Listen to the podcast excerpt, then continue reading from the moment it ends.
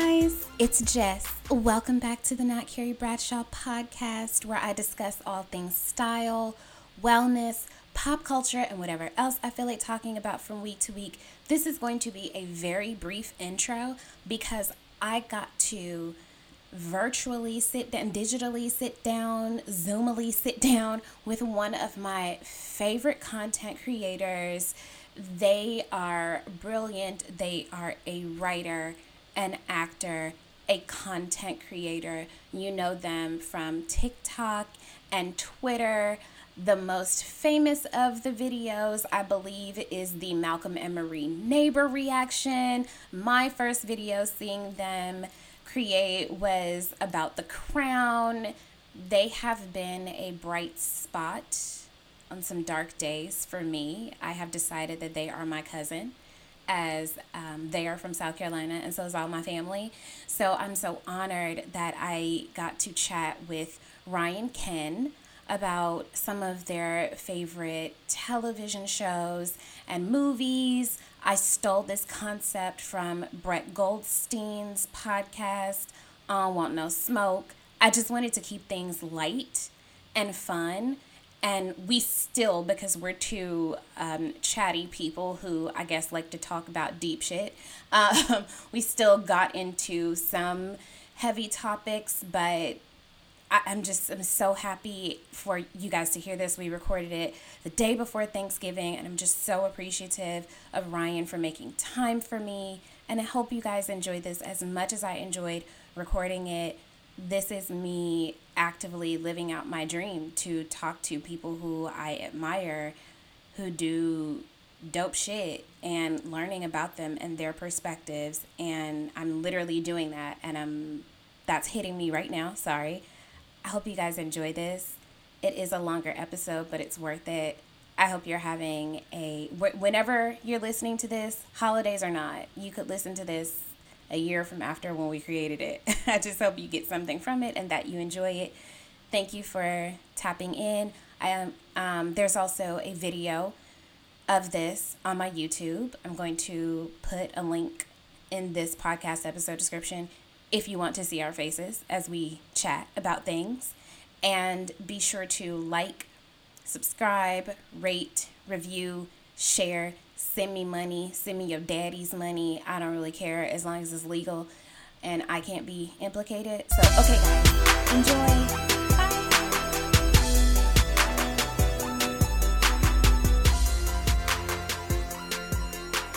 So let me shut up. What do you want my audience to know about you? I don't like to do the usual, like, where you from? But da, da, da, da, da. You tell my audience what you want them to know about you before we get into the, the questions and the things. Sure. So I am, my name is Ryan Ken. I am a Black, non binary actor, writer, and performer. What I want people to know is that I'm employable, that you can book me, that I, I'm, I'm available. Uh, that, that's one of the first things I want to say off top. But the other thing is, I am someone who's really interested in telling complicated, nuanced, messy stories about people and the kinds of people who really influenced and shaped my life. And what that often ha- looks like is people who are not often at the center of those stories. So I'm interested in movies where queer people, disabled people, people of color, marginalized folks are getting to have the full space to have all of their humanity and not just represented in like an uncomplicated heroic way, but in a true human way and that has been what acting and writing has been for me, are ways to kind of better understand how we relate to each other. And I think the other thing I want people to know is that I am someone who is excited about collaborating with other folks and learning from learning from other folks.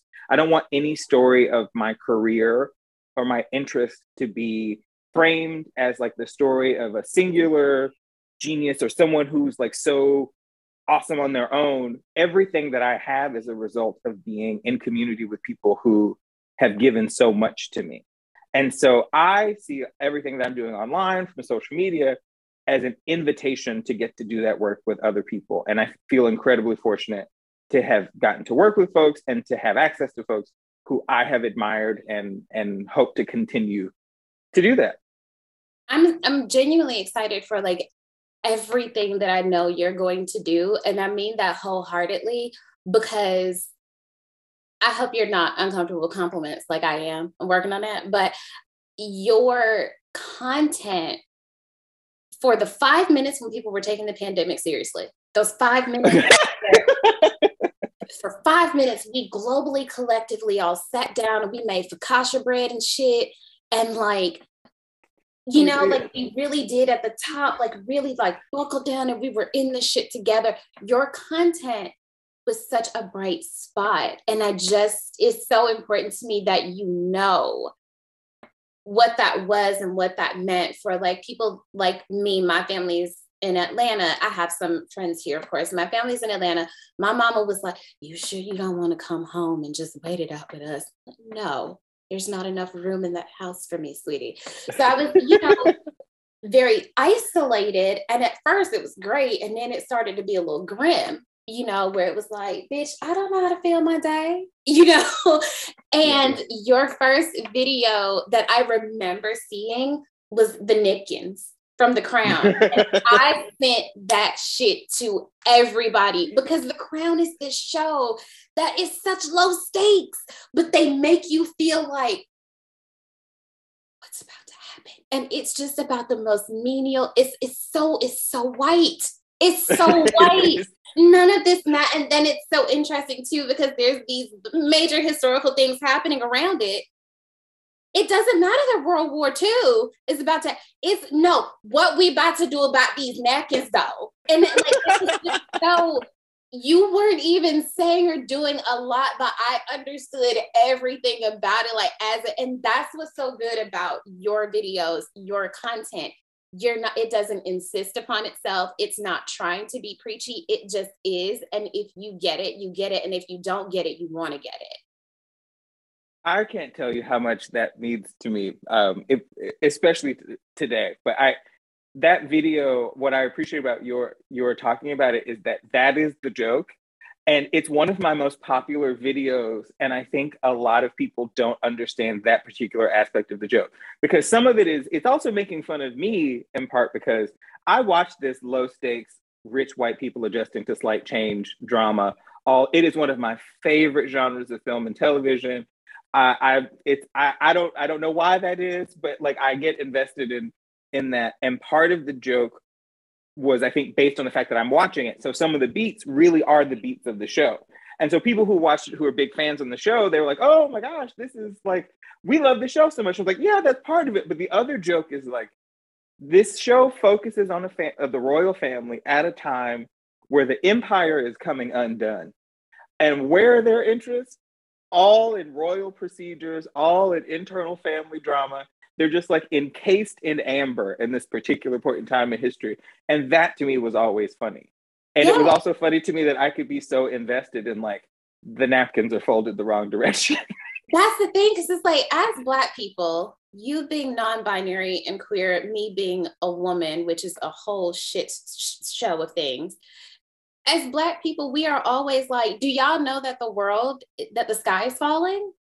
and it's like nobody else seems to be aware that the sky is falling. So we're always just kind of like, well, shit, like the Jay Z gif, like, let me just pretend I don't see it. you know, and so that's what it gave me. And like, I'm the same way. Like, I love a period piece. Like Downton Abbey, I'm like, bitch, no, you know what I mean? Why are we so pulled in? I, I think it's the costuming for me. So, okay, first question What is your favorite TV show, comfort viewing. You can watch it in the background, you can zoom in on it. What TV show is that for you?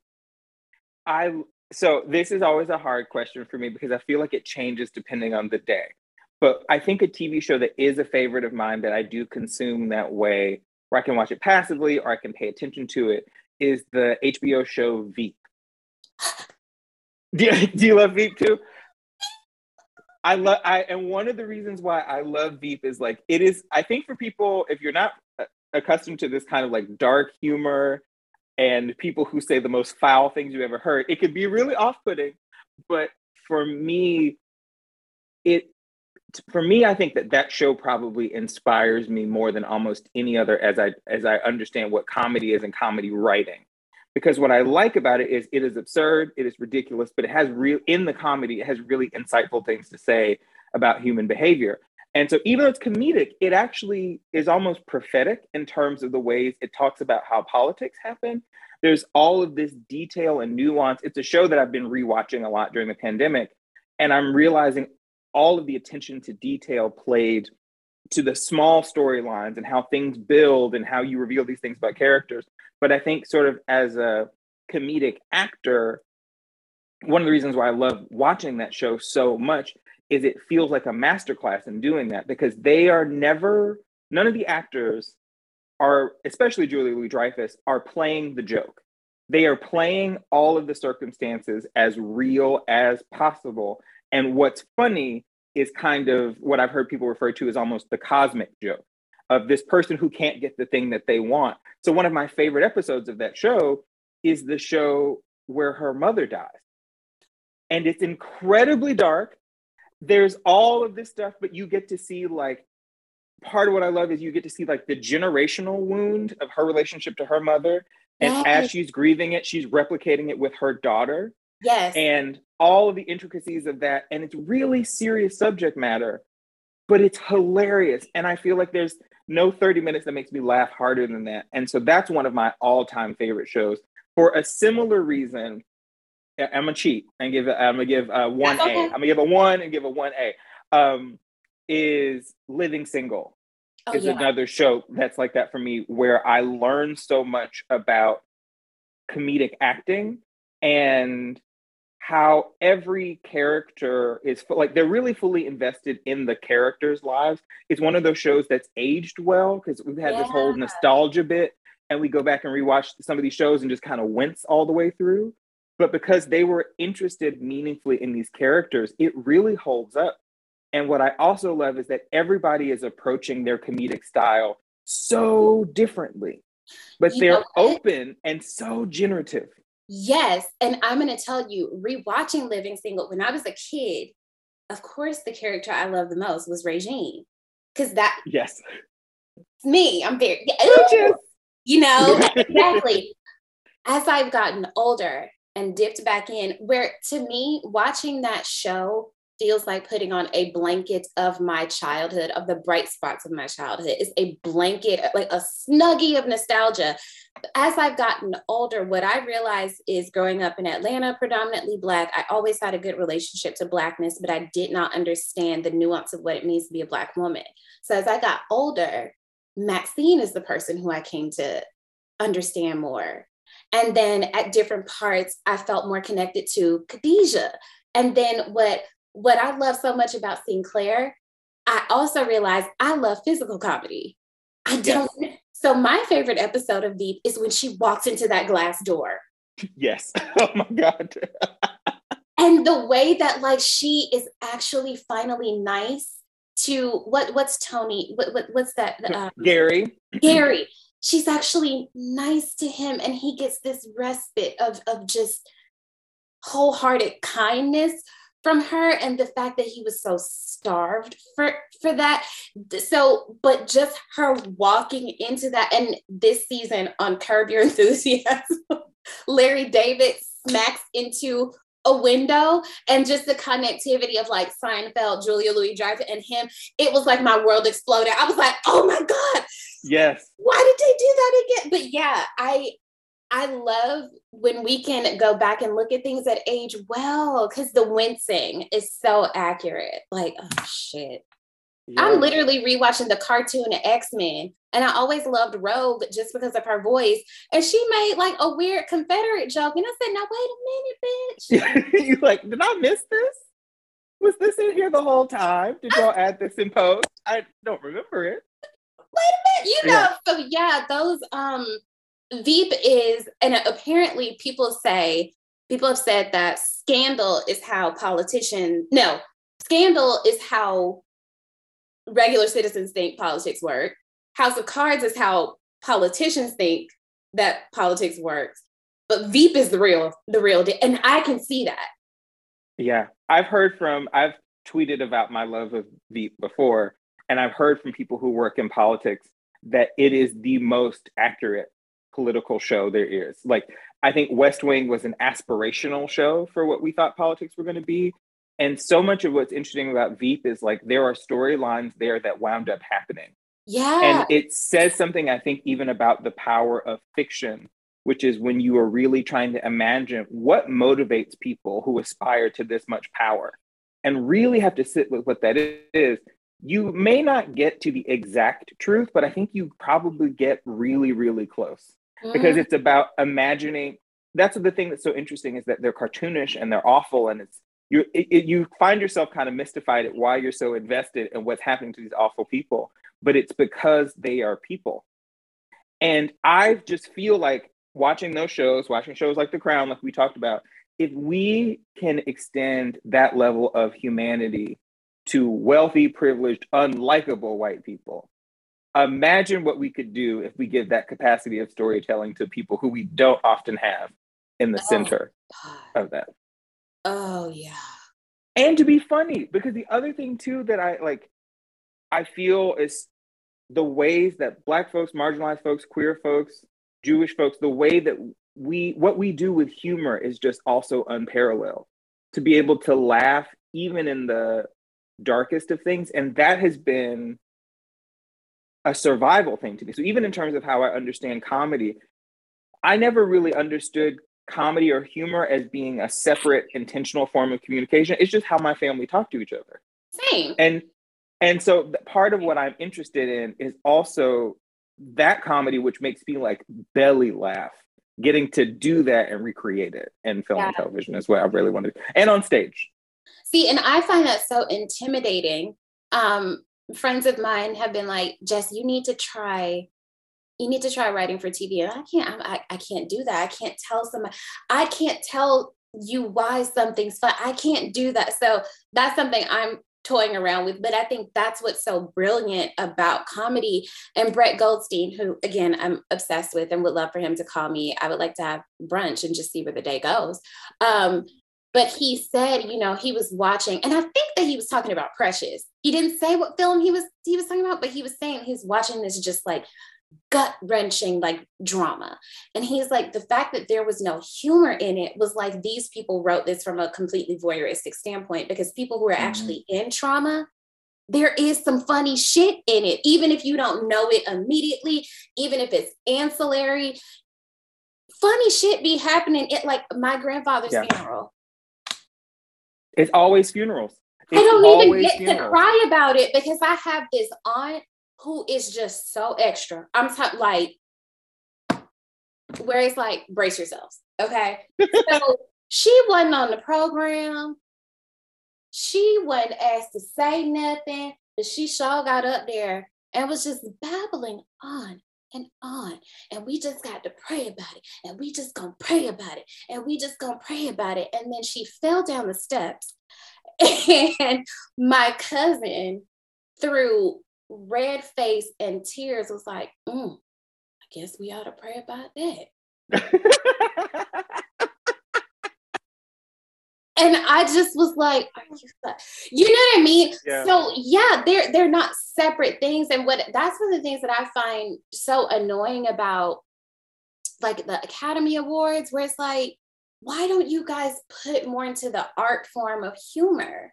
Every now and again, a funny movie will, you know, but it's like there's it's hard to make people laugh yeah and and i think part of what i've learned and appreciated even around comedy is i have this is a, the newest iteration of my like professional self is now this i was taking classes this was a hobby and now it's becoming work but one of the things that i have found is i, I was classically trained violinist i've done visual art I've done some journalistic writing, I've done essay writing, I've done a lot of trying to communicate ideas and a multiplicity of forms. And I have found that you can get away with saying so much when people are laughing. Yeah. There's so much that you can like really kind of peel and peanut butter with people. Because part of what makes someone laugh is that they're responding involuntarily to something they recognize as being true. But they have they laugh first and then they have to think about why they laugh. Why was it funny? And so when people are thoughtfully using, because there's easy ways to make people laugh, like there's really easy tricks to make people laugh, but when you're really thinking about humor and the humor your construction, that's why you can say so much. That's why a show like Veep, you can wa- you can rewatch it. Like when I do the rewatch, and sometimes I just follow one character to see what that one character's journey was throughout and how much detail and careful thought was put into something. And it really inspires me to put that level of thought and attention to detail and to what I'm doing as well, in part because I think it just breathes even more life into it. I love that you said that community once did that with an episode where Abed in the background is having Yes, my smart friend was just telling me about that episode. And I rewatched it and I was like, oh, if I hadn't have randomly read that that article on BuzzFeed when I was supposed to be doing work, I would have never, never realized that this was that he was having a full adventure. Okay, next question do you have a comfort movie in that same vein that like whenever it's on you can watch it and like it's just yeah this is what i'm doing for the next like hour and a half too i so i struggle with comfort movies because one of my favorite things to do is to sit in front of a television screen and emotionally devastate myself oh, i love we opposite on that baby. I, I love to sit in front of a screen and to like see like emotional, me- but there's a movie that I was one of my all time favorite movies that I can watch all the time, in part because it's another one where the form of the storytelling is so interesting.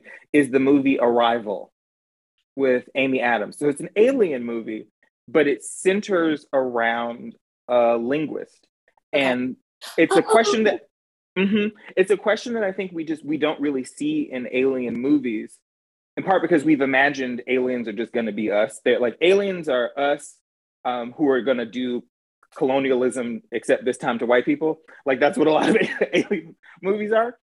And this one centers around how we would establish communication with these beings. So it's actually kind of follows the like the mundane rote repetition of this linguist trying to talk to these beings, but it's a meditation on like our concept of time, our concept of who we are as human beings, a mother's love for uh, her daughter. And the story is told in a way where you don't realize until the very end that what you think you've seen is not what you've actually seen. And that to me is so satisfying that that's one of my all time favorite movies. And I'm going to cheat again and give you another one. My other movie that I enjoy that um, where I can watch it anytime and just really, really be moved by it every time as though I've never seen it is Moonlight. Moonlight is one of my all time. I, uh, my friend got me a copy of the script for like a birthday.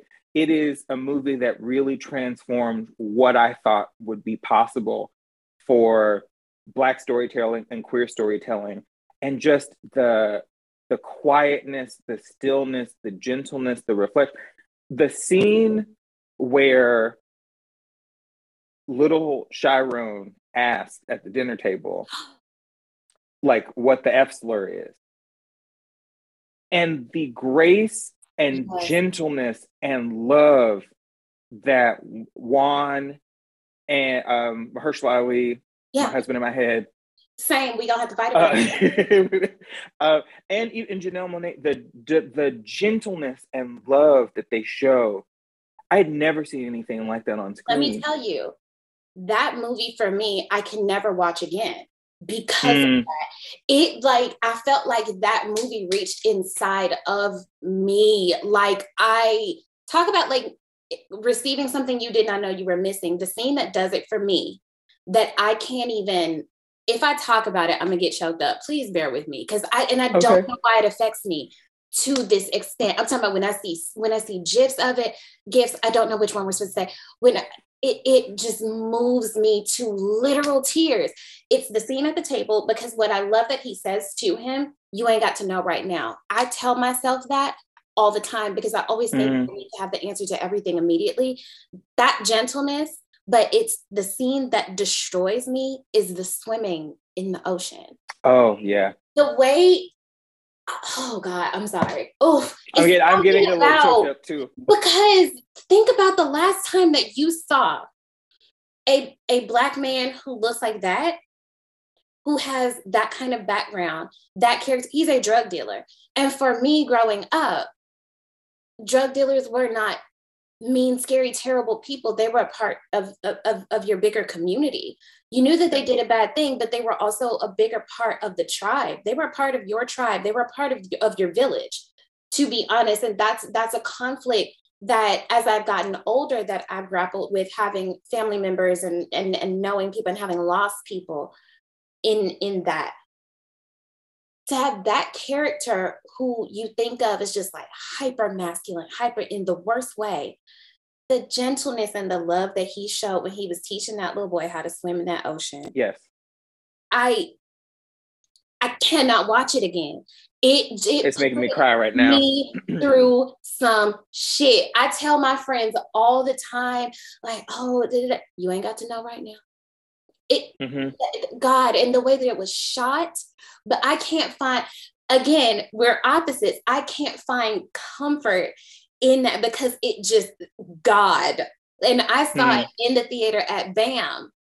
And I was almost mad that it was white people in the audience because I'm like, I don't feel like this is for you. This is for us that's that's I did that too in the movie in that scene. I almost turned around in the theater behind me, like, do you all know what you're seeing right now? That's do you have any idea? Yeah, like, do you understand the magnitude of what this is? Like, I can never watch that movie again. I oh my god. I for me, so much of I think and the character of Juan in particular is I have a brother who's incarcerated. I have a family and friends who've been dealing with, and there are ways that we see people who are navigating the options that they have been dealt as bad because they have been given the options that they have been given.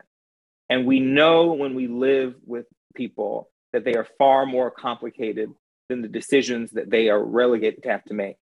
And what is so moving to me, oh, I might cry because I'm having a day. And this, this, this movie, this movie really does mean that much to me around the fact that like the character of Juan, you can imagine, has such a deep connection to Chiron and sees early on that even though he himself might not be queer, recognizes that the forces that are working against him were the same forces that were working against him.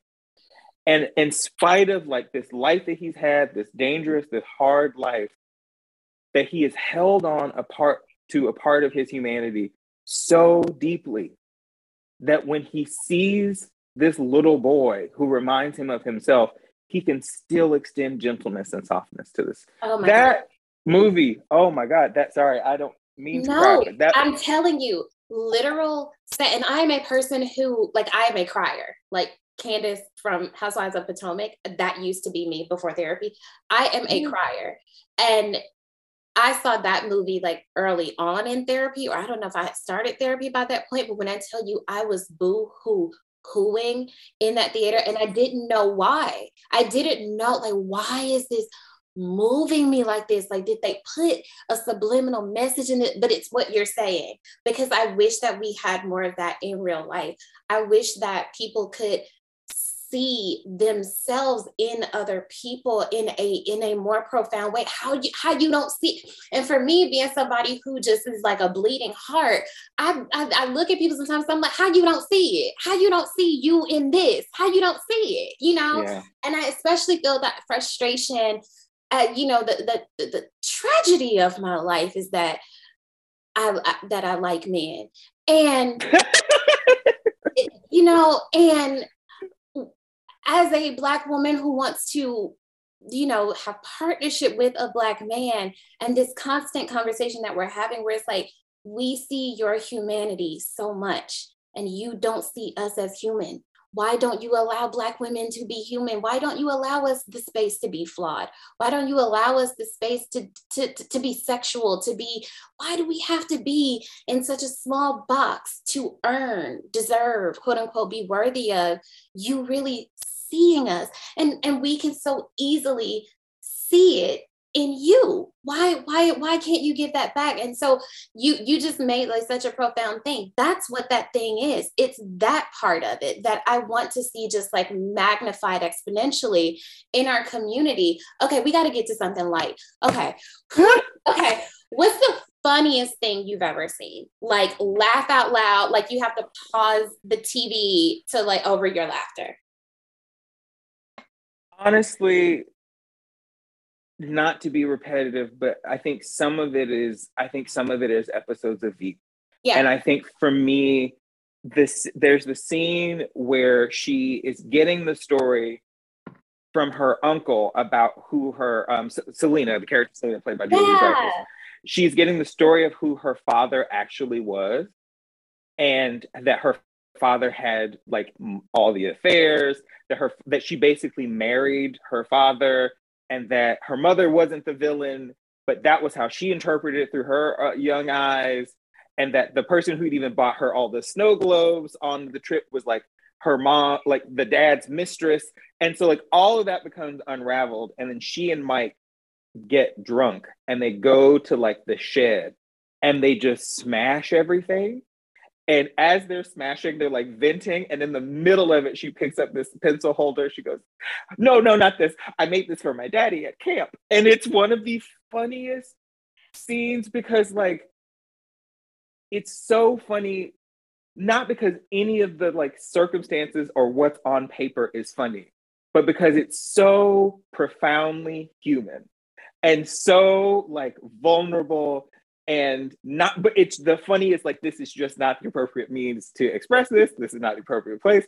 And i think one of the other scenes that has me laughing like that is when selena winds up giving the eulogy for her mother and finds out before she does it that like she's not going to win the election.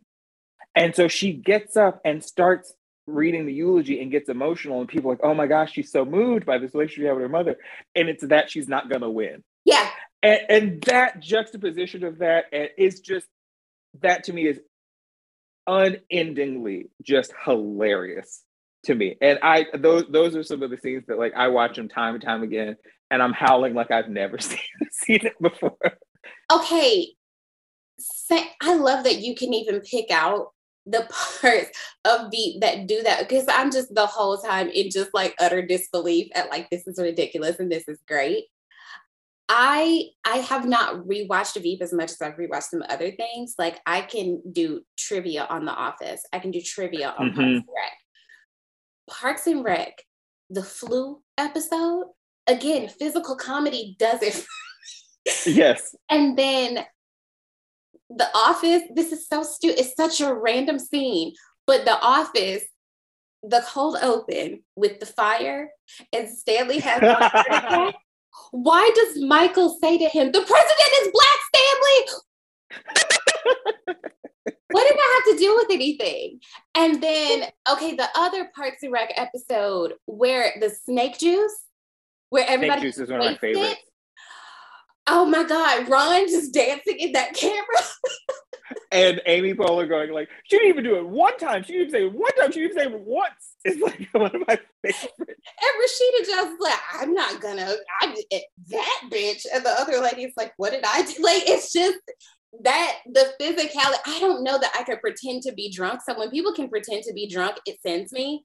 And so yeah. I'm just like, get the get out. Like get out. I'll give you a tip on pretending to be drunk. I learned this from an acting teacher. That's a really good trick. And oh, even oh, um, Catherine O'Hara says it too about playing drunk on Schitt's Creek. Is drunk people are often trying not to appear drunk. So if you want to play drunk convincingly, you have to play the trying not to be. And that is what makes it look like someone is doing it. But even in terms of that show and um, Parks and Rec and even um, The Office. The Office is like for a while that was my depression show. If I was ever like in a dark space, that is the show that I'll watch a million times and get the little two molecules of serotonin that I need to la- last me through to I'm at a better time. Is similar to the is the character of Michael Scott is a tragic character. Oh he God. is a really sad, profoundly lonely man And I think the reason why you can watch him do all of these horrible, honestly, the, the shows that in theory should, if they had a functional HR, it should have been only one episode of The Office. The, yes. the Office is actually the portrait of a, of a huge failure of an HR department. But the reason why you can watch this man do all of these things is because at the core of him, he's so lonely and doesn't know who he is and wants to feel validated. And it's always been interesting to me that that seems to be where so much good comedy lives. And it's reflective of some of the experiences that I've even had, which is like even the videos I've made online, especially during the start of the pandemic, those were those were sometimes the only space during the day where I felt like I had agency and dominion over my own body. Mm-hmm. And I mm. could speak the truth and say what I wanted to say. And so I'd make a video and then I'd go back around my work obligations, the other things I had to do. But it was really so much about conjuring for me in that space joy for myself. And to see it has surprised me how much humor has come from making these videos and making this art because sometimes the video and then in the engagement people would have with the video would turn my day around. And so I was a lot of times making those videos on really hard days for me. And I needed it. And so that comedy where the truth of like what is really happening to people and how like that you can watch a story about loneliness about profound, profound loneliness and laugh all the way through, but also learn how you are not, how you can be less alone too. That is that is what I that is what I love about doing comedy. That is what is so interesting to me. And that is what informs me about like the humor I'm really drawn to. Like even in I think about something like living single, they really are friends. Mm. And so even in what's so beautiful is like in the scenes where they have conflict, you can still see where their love for each other is. And that is so much what like our conflict in life looks like. And we get a moment to step away from it because we're watching somebody else recreate it, but also we're getting to laugh through it. And I think we get, I think any opportunity we get to have to see how two people can miss each other, even while loving each other, is helpful for the ways that like it shows up for us in our own life. That you see all of Regine's side of where she's coming from. You see all of Max's side from where she's coming from. And you see where the conflict is. And you see that both have equal claim or experience or rationale for why they are why they are. And it's funny and you're distracted by how funny it is, but you're actually watching people who care about each other find their way to demonstrate that care in a way that the other person can receive it. 100%. And I that that's I feel that to me is like alchemy. I think mm-hmm. that, that I mean I I I genuinely feel like that is what life is. I think that is what we are here to do. That like, you know, people often I think my relationship with with Christianity has changed a lot, and I'm always happy when I can come across like a Christian pastor who gets it. Where I'm mm-hmm. like, oh, thank God, because I, I I was beginning to think I was going to have to just be like, I'm one of those people who's like spiritual but not religious. Was like, what does that mean? Isn't there some crossover? Yeah. Then that Venn diagram kind of okay. But I when people who are like atheists or agnostic or whatever, well, if God was real, why would he why wouldn't he fix these things? And I'm like, I can't answer that question. But what I can see is that we are all, I think, born in our own individual, like mental, spiritual universe. And one of the really cool things about that, that being like my belief is that you get to see when people let each other into their individual universe. And, and then that becomes one. And then somebody else is pulled in and that's and it grows out from there. That's what I think comedy, art, all of these things, that's where you see that humanity. And that's where you recognize that, oh, I'm not as alone as I thought that I was. I think that right. that is a part of the point of humanity is for us to all be so different in the way that we were born into the world in these at these different intersections with different privileges and non-privileges and of course horrific things have happened 100% not denying that but when you can see that, yeah, super different, but also at the core, there's some human shit there. And when you can like pierce that, when you can pierce, that's what I love about Ted Lasso. Ted Lasso is so obnoxiously positive, but that he was able to get in with those really hard exterior people. It's like, oh, I wish we could see more of that in real yeah. life. That's why that show feels so warm because you're just like, okay, dial it down, dial it down. D- d- please, God. But then he gets through, but then you see, you have an awareness that there's something wrong that comes from such a dark place. And I was so happy when we got, again, yeah. yet a Black female therapist, yet another Black female therapist. I don't know mm-hmm. where to keep coming And we've talked about that we talked about that and i had pitched that story to so many outlets to no avail but anyway um where it's like, oh, that's where it comes from. And I just wish that that was replicated so much more in real life is that thing of like, yeah, different, approaching things from different perspectives, but there's a human core here. And yeah.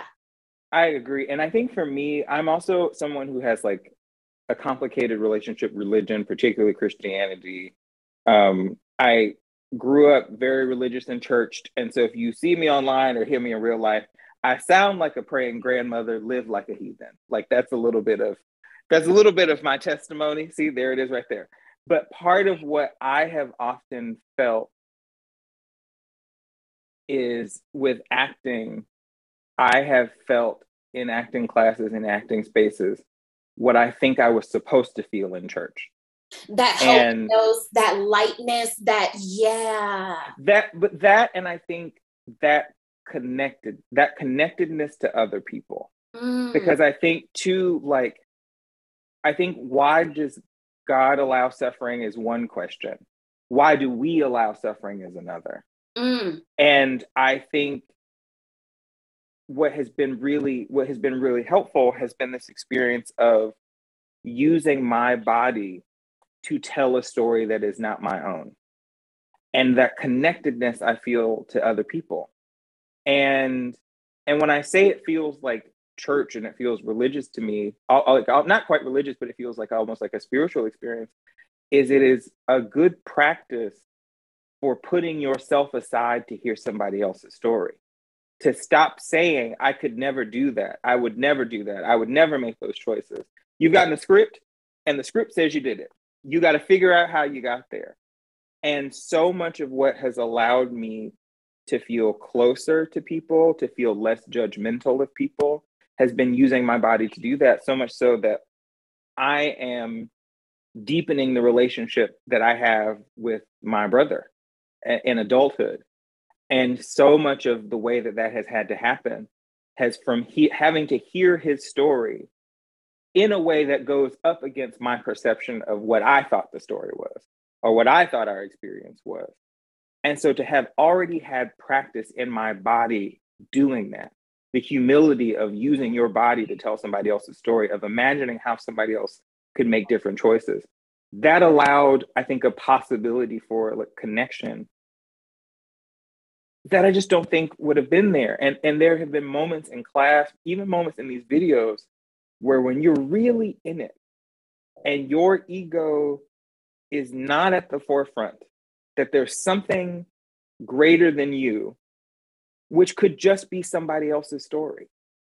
There's something more purposeful and more useful than even your own insecurity, your own self judgment, your own self doubt, that it matters more to tell this story correctly or as truthfully and as honestly as you can.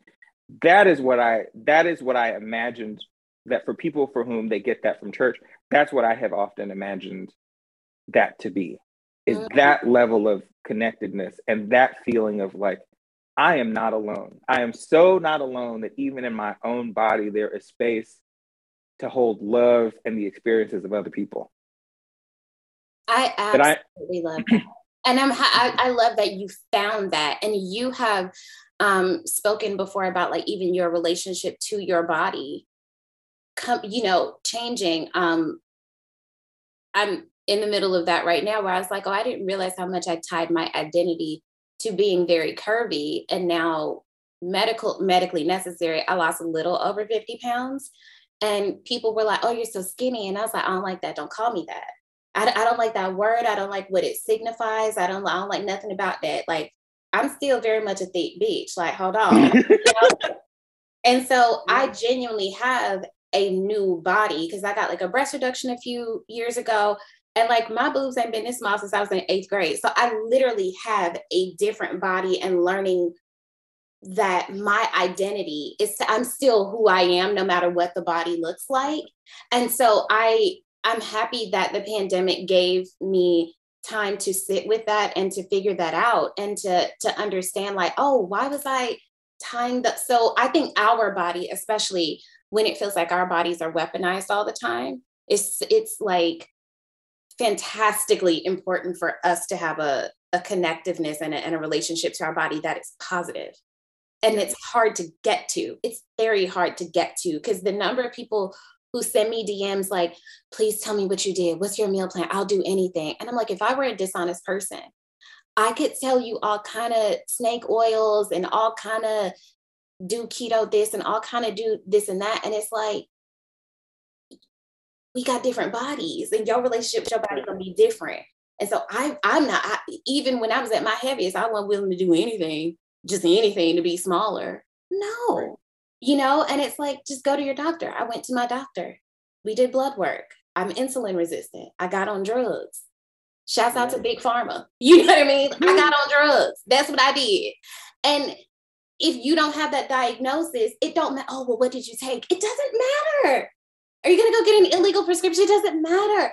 I want us to have a better relationship with our bodies, and it's so hard to do.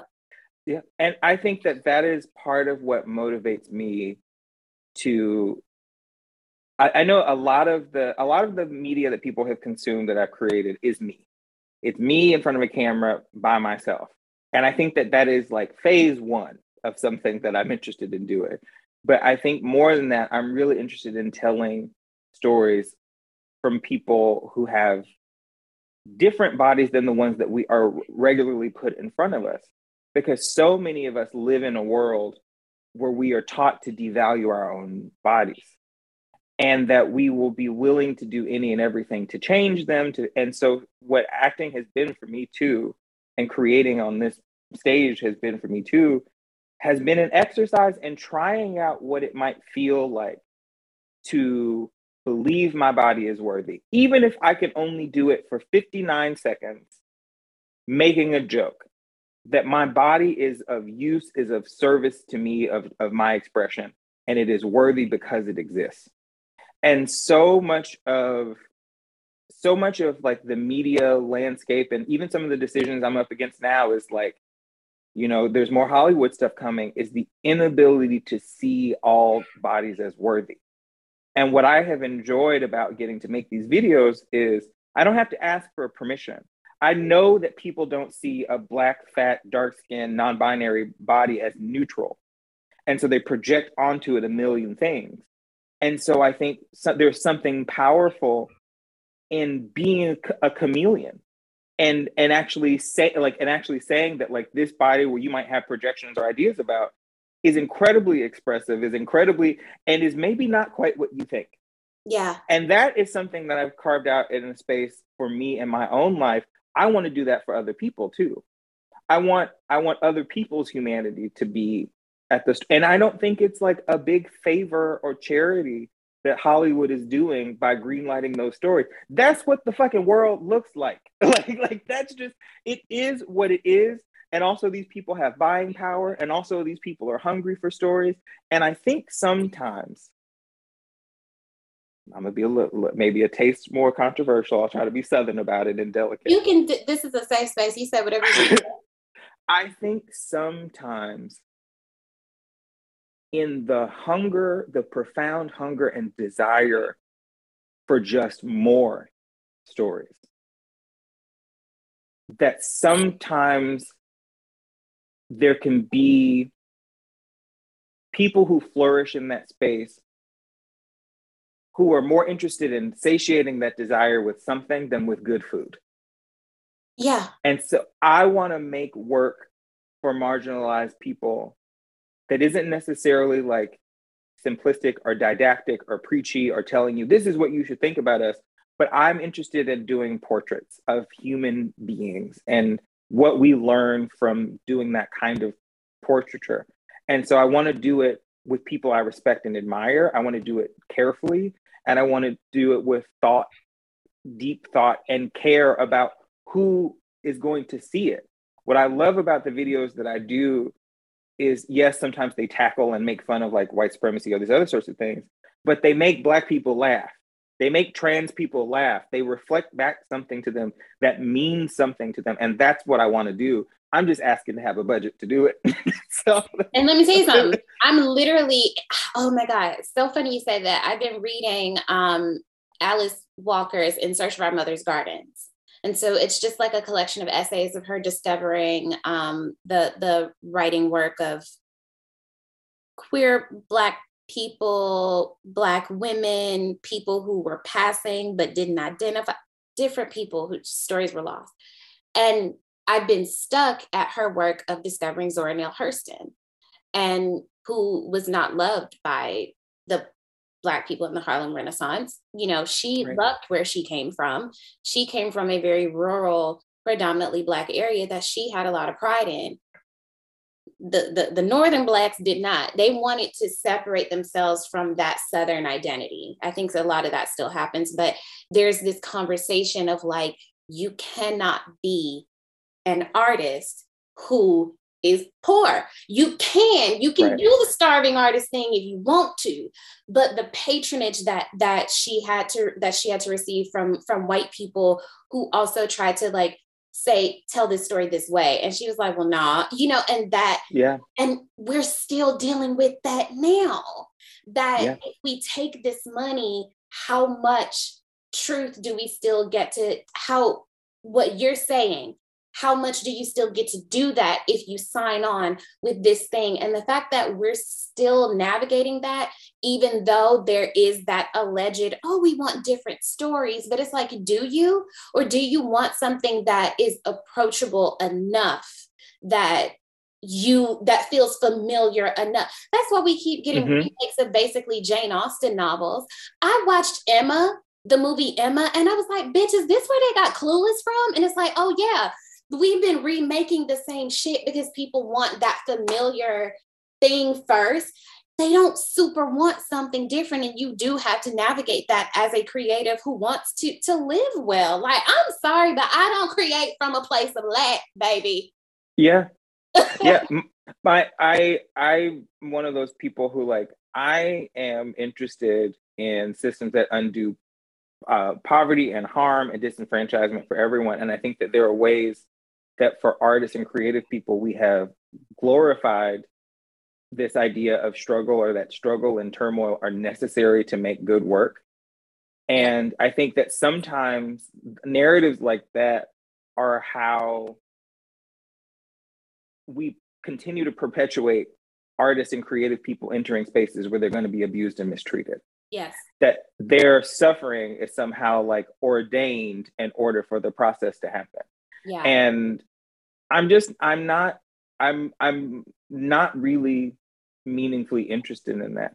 And I'm also I think too I'm not interested in being in rooms where I have to articulate my human value before we do work. Mm. That I have to explain to you that I'm a person. I have to explain to you all these other sorts of things. And I think a lot of what we're seeing from my limited, like my limited experience being a person no, this makes me happy. I'm, I'm i'm happy to hear that you're that you're approaching it from that perspective and yeah. that that's i'm really happy to hear that yeah yeah I, and i think too part of what i think sometimes in terms of what my brief dipping my toe in this industry so far has revealed to me is that a lot of what people are interested in is making something that is a guaranteed financial investment Yes. And so you, if you're going to make a black thing, it has to look like the black thing that just made this company millions of dollars. And so you have to then that becomes the language you then have to talk about all of your projects and other work with. And some sometimes where that a lot of where that is limited is Hollywood has not taken a risk on certain kinds of people and certain kinds of bodies. So there is no precedent for it being particularly rev- like revenue generating or but I think what that means is you we shut the doors almost permanently on some groups of people if the barrier for entry is like this has to be a guaranteed revenue generating thing for us. Yes. And how many how many like non-binary disabled people have we put on a big screen at the center of a story before well we've never seen it so it'll we can never be certain it'll make money so we'll never invest in that it's i mean and, and, and that's the, the, progress yeah the smaller scale it's that thing that so many of us struggle with entering just the the, the non-creative workforce of like you need to have a, a, master's degree and be like fresh out of college, but we also want you to have three years of experience. And it's like, well, how am I supposed to get the experience if nobody will yes. hire me? It's that same thing where it's like, bitch, give give a bitch a chance. Yes. Give a bitch I, a chance. That and that I think to me has also been the most eye-opening thing around all of the stuff re- regarding Hollywood is that it is in some ways just like all of the other offices and workplace dynamics I've ever been in because the barrier for entry for marginalized people is that the way to get success as a marginalized folk, as marginalized people in this industry is to already be successful. Yes. The barrier for entry and like Hollywood's not interested in taking a ton of risk, but if they are going to take a risk, it's going to be white and cis. Yeah. And so I think too, I think sort of like that that sort of demystifying of it. And I think a lot of what I'm a a lot of what I what is the I think the process I'm in is coming from an arts background, realizing the ways that art and entertainment align and where they diverge. Okay. Because they are not the yes. same. Because from a, a fashion perspective, I was like, oh, okay. And I just had it in my mind that I was supposed to work in corporate fashion. And then I got in it and I was like, oh, I don't belong in this room. oh God. And the extent to which like you see a designer create something from their brain and then it don't work in real life and you, you got to kill your babies. Like it, it's awful. And since fashion became big business, the art, where's the art? So that's right. why I think like couture still means so much because you got to have a certain amount of money to even purchase that anyway. So they're gonna give you what they want when they want to, and you just gonna have to take it or not. And everybody has that understanding. But like ready to wear and stuff like that, it's like, where's the art? Well, they gotta crank out all these different collections. They don't get time off to even brainstorm new things, to have that artist experience of like, oh, I traveled to this place and I got inspired. No, they're constantly on the clock. Yeah. Big business gets in everything and it's money, money, money. And it's like, well, this stuff can make money too, but you got to give it a chance. Okay. So, last question. Okay. Do, wait, first of all, do you like horror, the genre of horror? Love it. Love it. Oh, no! Love it.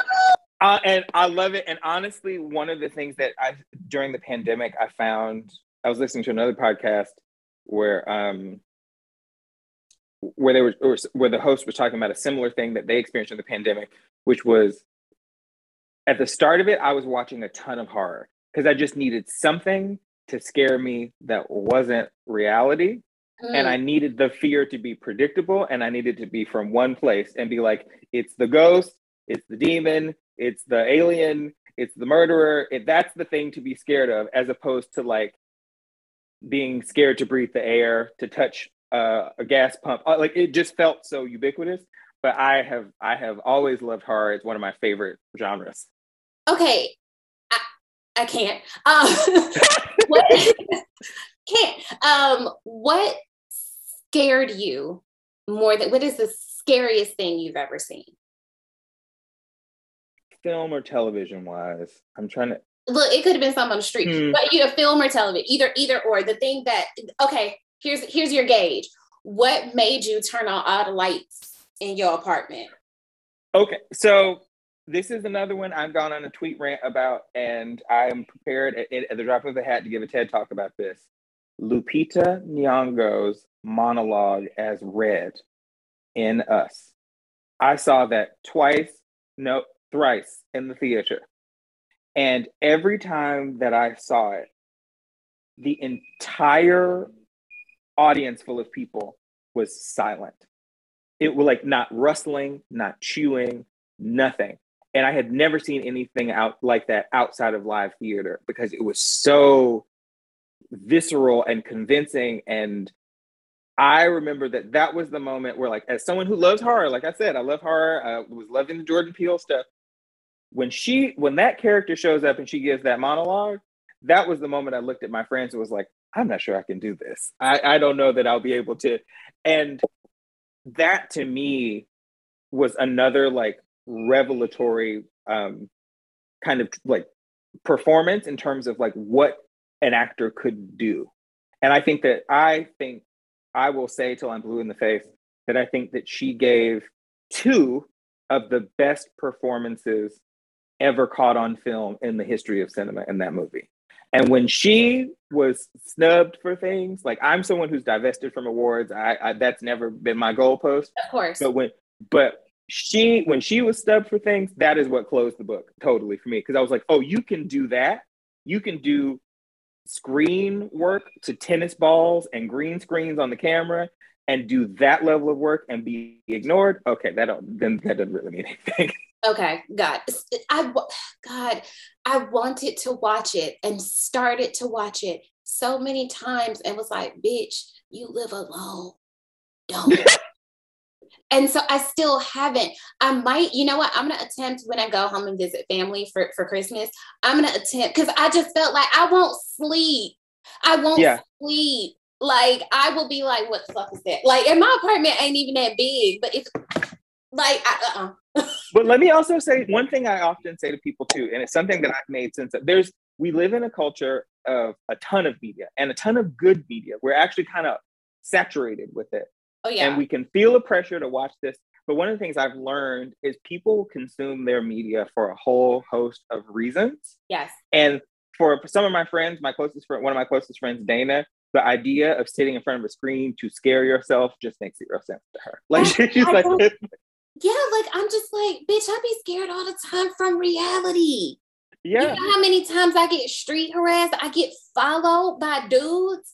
Real life yeah. is scary. I don't need that in my house.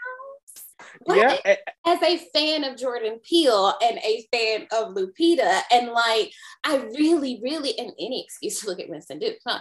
I really mm-hmm. wanted to watch it. But I, yeah, I no, I just I so, know myself. Some shit I just I to this day don't drive behind log trucks because Final Destination fucked me up. I think Final Destination traumatized a generation of people because a generation. the way that I will never drive behind them logs. You will never catch me. But what I will also, but what I'll say too is like, I think however we choose to consume medium for the reasons that we do, they're complicated, they're human, they're all these, but they're valid. And so I also never want to make people feel like you have to participate in something okay. if it doesn't make you comfortable, if it isn't joyful. And a lot of the ways it's been interesting to like my friends and people talk about like how I come to some of my um, content is I am a person who watches things late.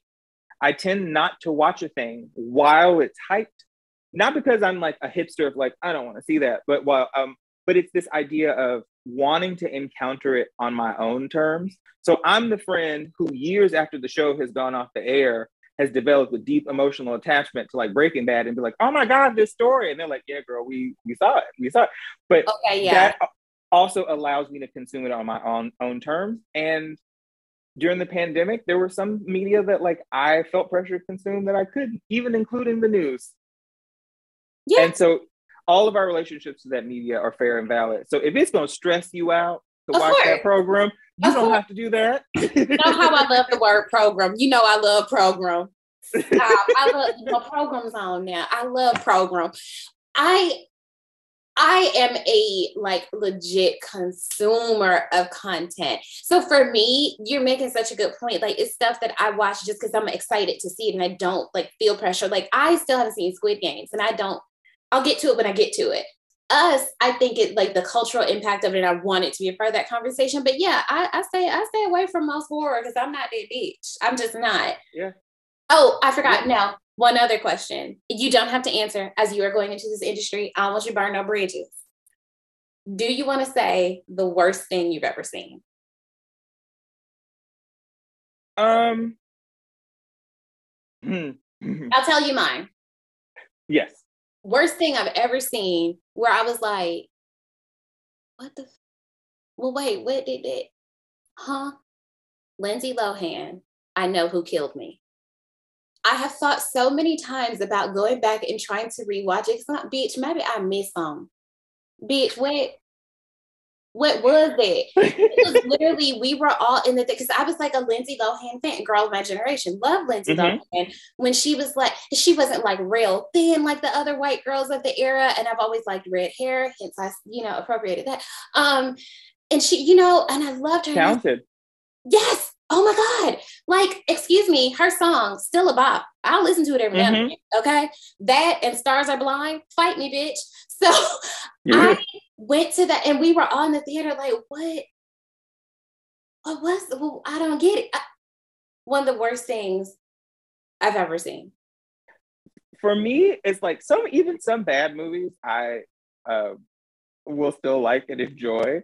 And a lot of what's been interesting now, having had the experience of got, getting to film a few things, of like even kind of understanding why something is bad and like how many different pieces and parts of it. But I, rather than name one movie, because there is one movie on top of my head, but it's also a genre of movie, which is I despise, and I think they're awful, and I understand why they happen and they emerge culturally at certain times, are these white savior movies. Oh, God, yeah. Those are the movies that I despise the absolute most and like enrage me because I also think they meaningfully shape the ways that Black people are seen in actual life. And yeah. so, even in terms of the ways we talk about social movements, so someone will be, a Black person will be brutally murdered by the police. And we will talk about that person as though they were a learning moment for white people. That everything they their that lens. Everything curves back to the yeah and that they are that and the way because fiction and those media those media images shape how we see things in real life a lot of the ways that we talk about black folks is that they are sidekicks in their own story. Yeah. That yeah. they are not at the center of their own story and so what often enrages me is not that the movies are bad in a lot of sense because they are financially invested in. They are financially lucrative. They're marketed as racial feel good movies. And honestly, we have not done a work work enough as a country to feel good about race. I'm just, I'm sorry. We just we we truly have not. But I think that those movies despise me. I despise, and it often shocks me just how common and prevalent they are. I'm like, gonna. They're everywhere. I did not realize how awful from your perspective the help was until somebody said that and i was like oh god why did why did i enjoy that and i like i sat with that for a while because to your point things can be bad for a multitude of reasons like one of my favorite movies is i'm gonna get you sucker terrible movie but you know or like low down dirty shame terrible movie but am i gonna watch it every chance i get fuck yeah. Like, and so from that perspective, I started looking at Game of Thrones differently. And I started wondering, like, is that why they destroyed Daenerys' character in the end? Because she was a white savior for the only brown people in the movie. And it mm. started, that started like, once I saw things through that lens of like, this is white savior shit, this is white savior shit. And I was like, oh, I'm seeing it. I get it. Like, yeah. it's some shit that, like, I'm never gonna watch another magical Negro. Yeah. Green Mile, never need to see that again. Never need to, why? Yeah. Yeah. I, and I think for me too, I also like want to be clear because, like you said, I'm not trying to stop a bag or, or burn a bridge. No. But it's but it's also, I think some of the reasons why those movies are compelling is that the actors, especially the black actors and performers who are in those roles, do breathe life into them. Yeah. They are they take words on the page that really aren't don't have much substance there and breathe life into them. And so even in a movie like The Help, my favorite scenes are Viola talking to Octavia. Those two characters that that moment that you're watching them on screen, it becomes a different movie.